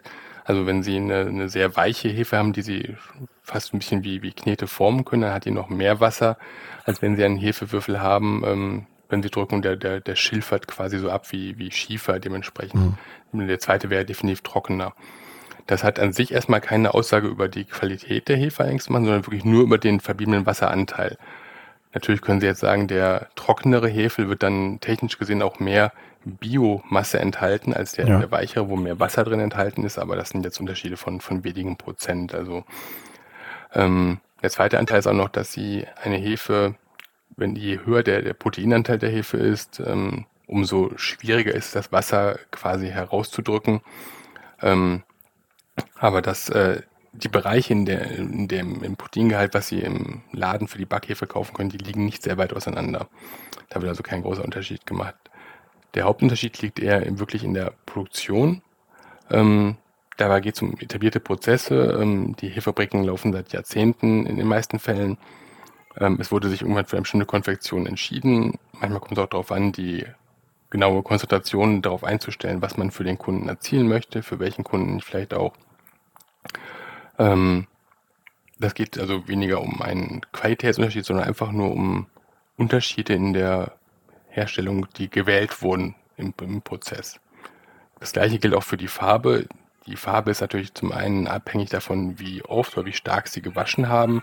Also wenn Sie an die Melasse zurückdenken, ähm, Die ist ja dunkelbraun bis schwarz und die ist halt auch die Hauptursache dafür, dass die Hefe eine andere Farbe als weiß hat. Ähm, wenn Sie eine wirklich reine Hefe erzeugen würden, völlig ohne Melasse, dann kommen Sie wirklich bei einem Elfenbein, quasi elfenbeinfarbenen äh, Produkt heraus. Mhm. Ähm, und die meisten Handelswaren, die Sie ja doch erhalten, ähm, sind doch etwas dunkler als das. Und das sind eben verschiedene Farbsubstanzen, die aus dem Melasse noch übrig sind. Die sind in keiner Weise irgendwie bedenklich. Man kann also nicht sagen, dass eine dunkle Hefe besser oder schlechter wäre als eine helle Hefe. Das ist einfach nur ein Artefakt aus der Herstellung. Ja, jetzt habe ich die ganze Zeit gedanklich jedenfalls immer nur konventionelle Hefewürfel aufgeblättert und reingeschaut. Wenn ich jetzt einen Bio-Hefewürfel öffne, dann sieht der bedeutend dunkler aus. Zumindest, äh, wenn wir also an die ersten Biohefen denken, die vor ein paar Jahren auf den Markt kamen. Mittlerweile gibt es ja da auch verschiedene Hersteller und vermutlich auch Herstellungsverfahren. Äh, wie kommt das? Warum sieht die dunkler aus? Und sie fühlte sich tatsächlich auch immer plastischer an. Also das wird dann vermutlich auch mit dem Wassergehalt zusammenhängen. Ja, das, also die, die Farbe ist, also die ersten Biohefen waren wirklich sehr, sehr, sehr dunkel. Das hängt aber vom, vom Herstellungsprozess ab. Ähm, Ein Hersteller beispielsweise sagt, äh, unsere Hefe braucht gar nicht gewaschen zu werden. Wir setzen nichts, äh, nicht, nichts Chemisches oder nichts Schädliches ein. Dementsprechend ähm, wird dann auch quasi diese Farbe auch quasi schon als, als Stolz oder als Beleg des, des Herstellungsprozesses weitergeführt. Ähm, Biohefe muss aber nicht per se ähm, eine andere Farbe besitzen. Also es gibt auch genug Biohefen, die Sie auch kaufen können, wo das dann, wo Sie quasi keinen farblichen Unterschied feststellen können.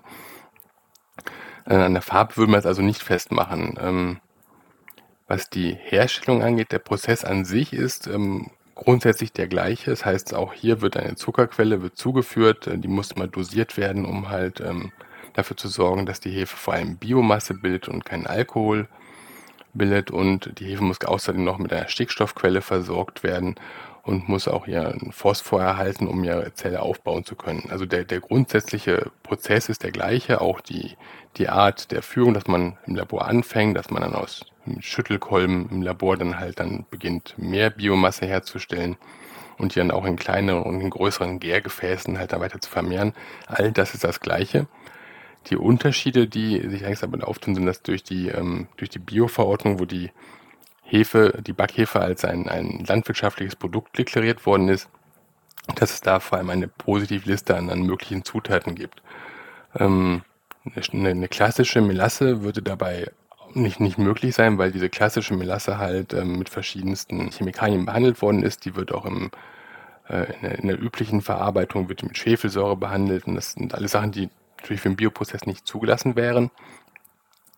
Ähm, es gibt allerdings heutzutage auch in immer größeren Mengen auch Biomelassen, wo dementsprechend bei der Zuckerherstellung schon ähm, Rücksicht darauf genommen wird, dass die Melasse, die nachher verbleibt, dass auch die äh, Bio-Ansprüchen genügt. Ansonsten werden aber auch teilweise ähm, Maischelösungen von, von Maischen von verschiedenen Getreiden verwendet. Ähm, auch darin wird dementsprechend dann Kohlenstoff zur Verfügung gestellt oder Zucker zur Verfügung gestellt, den die Hefe halt dementsprechend ähm, aufnehmen kann dann. Ähm, beim Stickstoff hatte ich vorhin im konventionellen Prozess erwähnt, dass man dort eine Ammoniaklösung oder Ammoniaksalze hinzufügt. Ähm, auch das wäre jetzt für einen Bioprozess nicht zulässig. Dementsprechend müssen da die Hersteller genau schauen, wo sie das hernehmen. Das ist von Herstellung zu Herstellung verschieden geregelt oder gelöst worden. Ähm, man muss natürlich dementsprechend gucken, auch da kann man hydrolysierte Proteine aus verschiedenen Quellen verwenden, um es ganz allgemein auszudrücken. Allgemein ist es so, dass die Konzentration an Stickstoff in den meisten Fällen nicht so hoch ist, wie sie jetzt wäre, als wenn Sie jetzt pures Ammoniakwasser, eine pure Ammoniaklösung hinzufügen könnten. Ähm, dementsprechend ist es oft so, dass bei Biohefen der Proteingehalt, der nachher in der Hefe ankommt, in dem Würfel ankommt beispielsweise, dass der niedriger ist. Und wenn Sie einen niedrigeren Proteingehalt haben, dann ist es für die Hefe per se erstmal nicht schlechter, aber natürlich haben Sie auch weniger Enzyme, die nachher ihre Triebkraftleistung erzeugen können. Mhm. Da wollte ich gerade gerade ein, einhaken, weil das ist auch die Beobachtung, die ich gemacht habe, zumindest mit den ersten Biohefen, die so auf den Markt kamen, dass die im Vergleich zum konventionellen Hefewürfel im Teig, naja, so grob geschätzt, immer ein Drittel, Drittel der Zeit langsamer waren. Also musste man immer mehr Zeit ähm, aufwenden, um aufs gleiche Ergebnis zu kommen wie bei der konventionellen Hefe oder ein bisschen mehr Hefe zu geben, je nachdem, was man, welchen Weg man gehen möchte. Also war es keine, keine Fehlbeobachtung. Absolut nicht. Ich, ich äh, wollte kurz noch dazu sagen, dass es äh, auch unseren statistischen Untersuchungen entspricht. Äh, wir haben mittlerweile vier Biohefen ähm, am Markt, die aber eben alle nach der Bio-Verordnung ähm, mit den entsprechenden zugelassenen Quellen, ähm, Herr Pollmann sprach von, von, äh, von Pflanzenhydrolysaten, das können sowohl äh, Glutenhydrolysate sein, also dass man Gluten, äh, Aminosäuren, Ähm, verwendet aus, aus Biogetreide. Das können aber auch Erbsproteine sein, äh, die da hydrolysiert werden und dann als Aminosäuren verwendet werden. Das Problem ist tatsächlich ähm, bei allen Fabrikaten ähnlich, äh, wobei gar nicht mal so sehr der Stickstoff das äh, limitierend ist, sondern der Phosphor, weil es äh, sehr wenig organische oder landwirtschaftlich hergestellte Phosphorquellen gibt. Ganz zu schweigen von, von anderen Wuchsstoffen. Und da wird dann zum Beispiel auch Bio-Brauhefeextrakt eingesetzt, um das zu gewährleisten, um diese Versorgung zu gewährleisten. Aber die Beobachtung, dass je mehr Hefe für, sag mal, gleiche äh, Teigreifezeit äh, verwenden mussten, die äh, deckt sich auch mit unseren Messungen. Mhm. Und dass man dann äh, diesen Extrakt einsetzt, ist neben den anderen Rohstoffen, die wahrscheinlich auch schwieriger oder teurer zu bekommen sind, auch der Grund dafür, dass die Biohefe ja mit Abstand teurer ist als die konventionelle Hefe? Auch das ist richtig. Ja. Okay. Ähm, Sie hatten jetzt ja schon erwähnt, dass die Biohefehersteller entweder auch auf Biomelasse setzen können. Das ist meiner Beobachtung nach, äh, hat später eingesetzt als die Arbeit mit getreidebasierten äh, Nahrungsmitteln, würde ich es mal bezeichnen, also mit, mit der Maische oder wenn man es einfach ausdrückt, mit ja, im Grunde angekeimten Getreide, wo dann entsprechend noch Zucker entsteht. Ähm, ist auch das so? Ist also stimmt da meine Beobachtung oder hat das, sind, sind beide, beide Prozesse zu den zu gleichen Zeiten äh, in die Bioszene eingedrungen und, und der Hersteller hat sich dann einfach gesagt, das liegt mir mehr als das andere? Also ein Punkt ist tatsächlich, dass es seit neunzehnhundertneunundachtzig ein Produkt von der Firma Agrano gab, die, die Bioreal-Hefe, die auf Mehlmaischen gezogen worden ist, die im Prinzip den Brauprozess mit, mit verzuckertem Getreide, in dem Fall jetzt Malz, nachgestellt hat. Aber das Thema ist eben die sogenannte Zuckerkonzentration, die man bei der bei der Melasse natürlich etwas einfacher einstellen kann, die äh, letztendlich dazu geführt hat, dass äh, die weiteren Wettbewerber, die jetzt auf dem Markt sind, doch sehr stark auf die Biomelasse gesetzt haben. Mhm. Es ist wirklich über die Geschichte äh, der, der Biohefeproduktion äh, zu einem, sag ich mal, Umstieg gekommen von der Mehlmaische zur Biomelasse. Man kann aber nicht sagen, dass die eine Herstellungsart äh, die triebfreudigere Hefe ergibt als die andere. Also die sind von der von der Leistung dann schon vergleichbar oder kann man schon sagen, ähm, die das, das neuere Verfahren, also das, was quasi das konventionelle Verfahren nachbildet, nur mit Bio-Rohstoffen, ähm, gibt immer die etwas leistungsfähigere Hefe? Auch das wieder aus der Geschichte heraus. Die Leistung der Bioreal-Hefe war damals, weil sie einen Prozess haben, der ähm, ja eine Vorverzuckerung enthalten hat. Also das, das Getreide wurde oder das Mehl wurde tatsächlich in der Hefefabrik selbst dann auch nochmal vorverzuckert, so ähnlich wie, wie die Gerste äh, im, in der Brauerei vorverzuckert wird, gemälzt wird. Äh, das äh, hat dazu geführt, dass dann auch ähm, ein, eine gewisse Biozenose entstanden ist. Also neben der Hefe waren noch Lactobacillen drin. Im Prinzip war es eine Art äh, Sauerteigstarter, der am Start der, der eigentlichen Hefefermentation gestanden hat. So wurde dann auch wieder ähm, Zucker verbraucht. Das heißt, die ähm, Entscheidung für den Biomelasseprozess war eigentlich dem geschuldet, dass man gesagt hat, wir wollen keine Biozenose haben, sondern wir wollen eigentlich eine Hefereinzucht haben und oder ein rein, reines Bio-Hefeprodukt. Das ist etwas, was ähm, eigentlich die beiden Produkte doch deutlich unterscheidet. Mhm. Die Frage nach Milchsäurebakterien lag mir auch noch auf der Zunge. Ähm, wenn ich jetzt daran denke, äh, ich setze mit Würfelhefe, Frischhefe einen Teig an oder einen Vorteig, was auch immer, und nehme mir dann von diesem Teig wieder was weg und gebe da wieder Mehl und Wasser zu und mache das ein paar Mal, dann entsteht so eine Art Sauerteig. Also der pH-Wert sinkt auf jeden Fall und ähm, hier und da hört man, dass dann doch im Hefewürfel auch noch vereinzelt Milchsäurebakterien enthalten sind, die, die sich einfach nicht vermeiden lassen im Herstellungsprozess. Und wenn man das dann eben wie einen Sauerteig weiterführen würde, diesen Hefeteig, dann entsteht über kurz oder lang auch ein Sauerteig, also ein Teig mit einem äh, niedrigeren pH-Wert, der dann äh, einem Sauerteig zumindest ähnlich ist. Ist das so? Also haben wir äh, zwangsläufig immer, ich nenne es jetzt mal Verunreinigung, ist aber nicht negativ gemeint, äh, einfach äh, auch andere Mikroorganismen noch im Hefewürfel, die sich da ähm, reinnisten, auch wenn sie in der massiven Unterzahl sind? Das ist definitiv richtig. Ähm, die Hefe ist ein Lebensmittel, die wird auch dementsprechend jetzt äh, gerade in diesem Volumina, von dem wir gesprochen haben, wird sie nicht steril hergestellt, ähm, genauso wenig wie jetzt eine Wurst, eine Käse oder auch ein Brot, was sie sagen, auch nicht steril ist, wenn sie es kaufen werden. Mhm. Ähm, es ist, in, wie Sie schon sagten, es ist in keiner Weise schädlich, ähm, die sind auch stark in der Unterzahl, das ist also nicht mal ein Prozent oder nicht mal ein Promille des, des Produkts äh, enthält mal Bakterien, also viel, viel, viel weniger. Ähm, natürlich würden Bakterien schneller wachsen als Hefe, wie man vielleicht schon mal gehört hat. Das heißt, wenn die Bedingungen ähm, für die für ein Wachstum gut sind, dann würden die Bakterien sich auch darin vermehren und auch gegebenenfalls auch schneller vermehren, als die Hefen das tun. Also dementsprechend ist es die Beobachtung schon richtig, dass es äh, kein steriles, oder kein, keine ausschließliche Saccharomyces cerevisiae in ihrem Backhefewürfel drin ist.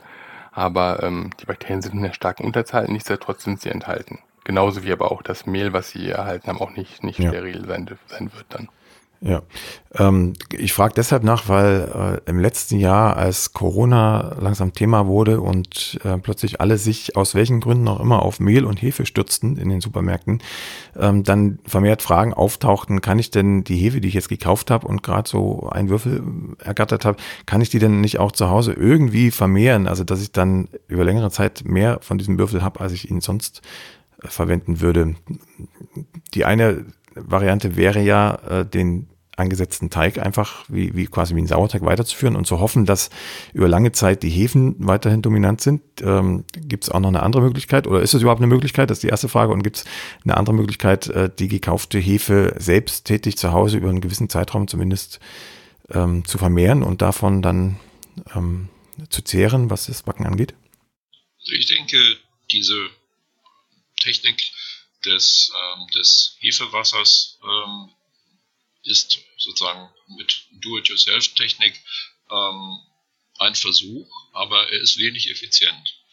Die, ähm, die Hefe ist, wie wir es ja vorhin dargestellt haben, doch ähm, ein recht äh, schnell umsetzender Organismus. Das heißt, ähm, er braucht eine sehr hohe äh, Versorgung mit Luft, wenn er viel Biomasse äh, bilden will. Und das schaffen sie eigentlich in, unter Do-it-yourself-Bedingungen ähm, kaum. Ich sage mal zwei Zahlen. Also die, die Ausbeute für äh, die Biomasse auf Zucker gerechnet ist beim belüfteten Verfahren ähm, ungefähr vierzehn Mal so hoch wie beim Gärverfahren. Das heißt, äh, wenn Sie einen Teig nur stehen lassen, dann kriegen Sie nur ein Vierzehntel von der, von der Bio Masse oder von, der, von dem Hefeaufwuchs, wenn sie das, als wenn sie jetzt die Lösung, wenn sie die stark begasen würden. Ähm, vielleicht zeigt das schon, wo die Grenzen von, von der Do-it-yourself-Hefevermehrung ähm, liegen. Ähm, ja. Was den, den Sauerteig oder den, diese Teigführung angeht, so wie Herr Pollmann das schon dargestellt äh, hat, Sie haben ja keinen Indikator dafür, wie viel Hefe Sie dann in diesen weitergeführten Teigen wirklich drin haben. Äh, insofern ist dann das Backergebnis, was da mit den unterschiedlichen äh, Tagesformen dieses Teiges äh, entsteht, äh, sicherlich auch sehr unterschiedlich. Mhm. Es gab auch dieser Corona-Zeit geschuldet, als wenig Hefe verfügbar war. Ähm, auch den Hinweis in manchen Medien, die Würfelhefe einfach mit Mehl zu verreiben und dann in den Kühlschrank zu packen und dann entsprechend bestimmte Mengen davon zu nehmen. Dann würde sie sich erstens länger halten und zweitens bräuchte man nicht so viel. Also man hätte sie quasi gestreckt. Ähm, Das habe ich damals ein bisschen bezweifelt, aber also was, was das Schrecken angeht, um irgendwie mehr draus zu machen. Aber was vielleicht Sinn macht, ist, sie durch das Mehl ein bisschen anzutrocknen und dadurch die Lagerfähigkeit ähm, zu verlängern. Wäre das aus Ihrer Sicht eine Möglichkeit? Also wenn, wenn ich weiß, ich habe jetzt einen Hefewürfel ergattert und die nächsten acht Wochen ist die Wahrscheinlichkeit sehr gering, dass ich, dass ich einen neuen bekomme, dass ich mir da einfach äh, sozusagen durch Wasserentzug eine längere Lagerfähigkeit herstelle? Wir haben es tatsächlich noch nicht ausprobiert. Was ähm, Kolleginnen aus dem Labor bei uns äh, durchaus regelmäßig machen, ist Frischhefe frisch einzufrieren. Mhm. Im, im Haushaltskühlschrank äh, kriegen Sie ja im Gefrierfach kriegen Sie ja Temperaturen bis, bis minus achtzehn, minus zwanzig Grad und können diese Hefe dann durchaus auch Ähm, Monate, also sicherlich nicht Jahre, aber Monate ähm, dann ähm, nach dem Einfrieren wieder auftauen und entsprechend verbacken. Also der Aufwand, dort mit äh, einer Streckung zu arbeiten, ist ähm, meiner Ansicht nach gar nicht zwingend. Ähm, wir haben es tatsächlich noch nicht ausprobiert. Äh, die äh, die Entwässerung, die Teilentwässerung ist, ist richtig, das nutzt man, nutzt man industriell auch, dann nimmt man jetzt kein Mehl, sondern man nimmt, nimmt ähm, durchaus auch Stärke dafür, aber ähm, für den Hausgebrauch halte ich das für den komplizierteren Weg. Mhm. Stichwort Einfrieren hatte ich mir auch noch notiert als Frage. Da liest und hört man ja immer, äh, dass Einfrieren die Hefezelle sch- entweder schädigt oder gar ganz Dem, dem Tode äh, überführt. Ähm, nun wissen die einen oder anderen auch, dass die lebende Hefezelle nicht zwingend erforderlich ist, um C O zwei zu produzieren, weil dafür ja äh, auch Enzyme relevant sind, die im Grunde ja keine Lebewesen sind, sondern Eiweißverbindungen. Ähm, jetzt wäre die Frage, brauche ich denn die lebende Hefezelle im Teig tatsächlich nicht? Oder andersrum gefragt, ist es ein Schaden oder geht sie überhaupt kaputt, wenn ich sie einfriere?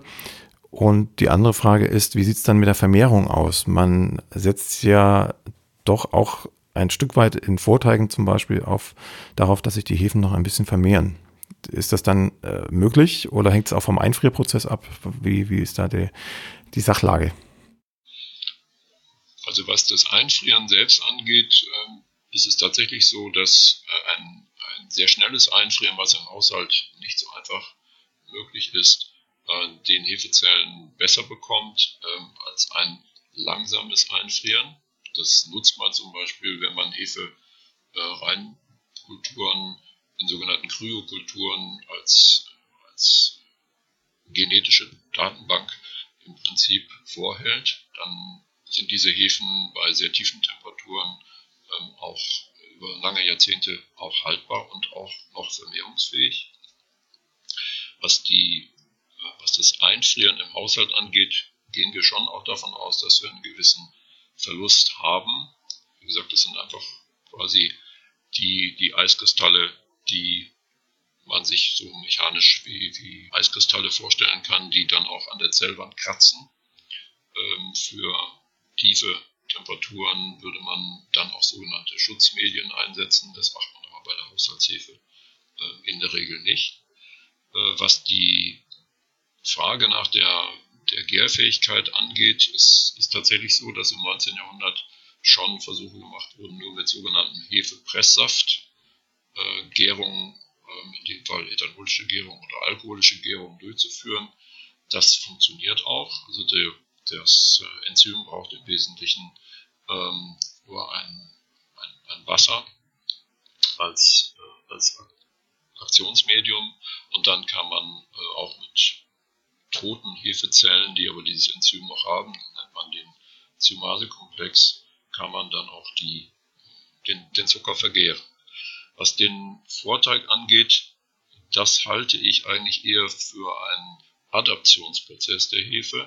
Das heißt, dass die Hefe die äh, angebotenen Zucker schon umsetzt, dass sie auch die angebotenen Zucker erkennt, also die, die Maltose erkennt aus dem Getreide und dann entsprechende Transportenzyme ähm, dafür auch bereitstellt. Das, der Vermehrungsgedanke ist eigentlich eher klein. Wenn Sie also ein, ein, Drittel, ähm, ein Drittel des Mehls ansetzen mit, mit der Gesamthefemenge, ähm, hätten Sie auch jetzt nicht so viel Zucker, um diese Hefemenge deutlich zu vermehren, damit Sie dann nachher den kompletten Mehlbestand ähm, im Prinzip mit einer anderen Konzentration, mit einer gleichwertigen Konzentration äh, bestreichen können. Es geht eigentlich eher um die Adaption, wenn die Hefe in, ein, äh, in eine Konfrontation mit dem Mehl kommt, dass sie erkennt, welche Zucker liegen hier vor und dass sie dann ihren Enzymapparat anschmeißt. Das ist auch noch ein spannendes Thema für den zweiten Teil unserer Hefefolgen, ähm, insbesondere auch wenn es dann um, um Wasseranteile geht, bezogen aufs Mehl, also Teigausbeuten, was passiert wie, das klären wir dann im zweiten Teil im Detail. Die eine Frage, die ich noch zum Einfrieren habe, ähm, ist, äh, Sie haben ja gesagt, je schneller, umso besser für die Hefe. Je schneller eingefroren, je schneller runtergekühlt, umso besser. Das hieß ja, wenn ich meine Hefe portioniere, also wenn ich weiß, ich brauche immer drei oder fünf oder zehn Gramm Hefe für mein Rezept, wenn ich das schon vorher portioniere, gut verpacke und dann so einfriere, dann ist ja diese kleinere, dieses kleinere Stück Hefe schneller durchgekühlt als der ganze Würfel. Wäre das eine Taktik? Das ist richtig. Ja, das ist richtig. Okay. Dann habe ich es bislang immer richtig, richtig empfohlen.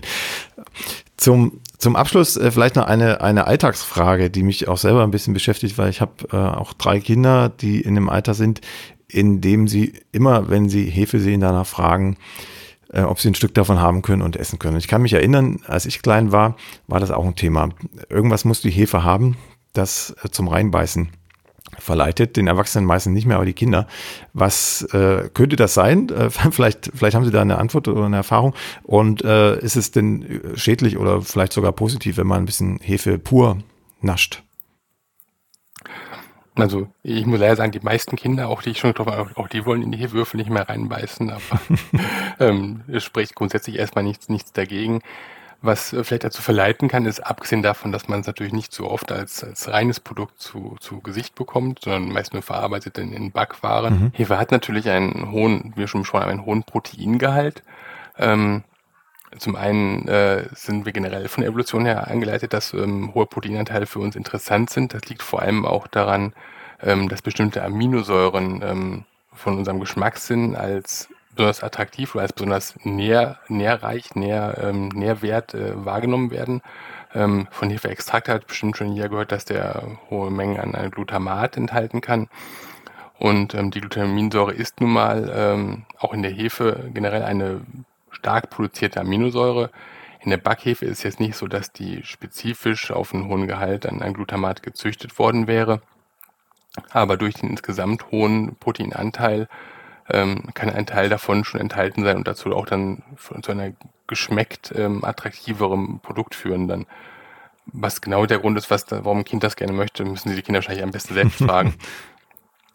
ähm, was jetzt die Gefahr angeht, also wenn ein Kind ähm, mal etwas von der Hefe isst, da brauchen Sie sich gar keinen Gedanken machen. Ich glaube, die wenigsten Kinder würden auch nur einen, äh, würden auch nur einen halben Würfel oder sowas auf einmal essen. Das wird im Mund manchmal auch dann ganz schön, ganz schön groß oder sowas. Ähm, Generell, wenn man sagen würde, was wäre an Hefe gefährlich, ich meine, es gibt da viele Mythen, warum Hefen an sich jetzt äh, gefährlich sein könnten, da äh, können wir wahrscheinlich eine eigene Folge drüber machen. In die, die meisten Sachen entbehren jeglicher Grundlage und manche Sachen werden davon noch übertrieben. Ähm, technisch gesehen, wenn Sie jetzt große Mengen an, an Hefe jeden Tag essen würden, was wir jetzt noch nie angetroffen haben soweit, ähm, dann könnten die doch relativ großen Mengen an, an Nukleinsäuren, die eben schon in den Hefen vorhanden sind, ähm, wenn die in ihrem Körper zu Purinen abgebaut werden, das könnte dann ein, ein Potenzial äh, für, für, das, ähm, für, für Gicht bedeuten, dass sie später an Gicht, äh, an Gicht leiden könnten. Ähm, wenn sie umgekehrt natürlich jetzt schon Gicht hätten, was ich ihnen natürlich niemandem wünsche, ähm, dann würde ich mit den Mengen an Hefe, die sie zu sich nehmen, mich ein bisschen zurückhalten. Die Mengen, die in meinem Gebäck drin sind, sind, soviel ich weiß, da nicht besonders relevant dann, mhm. aber natürlich, und jetzt dann vielleicht so ein halber, halber Würfel Hefe zum Frühstück wäre vielleicht eine falsche Ernährungsform. Ja, ich glaube, das äh, schüttelt einer noch eher, als dass man Freude dran hat. Genau. Ja, ähm, Herr Pollmann, Herr Quanz, ich danke Ihnen ganz herzlich. Wir haben jetzt hier eine sehr, sehr gute Stunde äh, schon über Hefe gesprochen und haben ja im Grunde erstmal an der Oberfläche gekratzt, äh, insbesondere was dann den Backprozess angeht, was die Teige angeht. Da gibt's ja viele Spielarten und da gibt's noch viel, viel zu besprechen. Das würden wir dann in einem zweiten Teil tun. Für heute soll es erstmal genug sein. Es reicht auch an Informationen, die müssen erstmal verdaut werden von allen, die jetzt zugehört haben. Ähm, ich wünsche Ihnen eine gute Zeit und wir hören uns sicherlich bald wieder. Vielen Dank. Bis ja. bald. Bis bald. Ja, auch Dankeschön.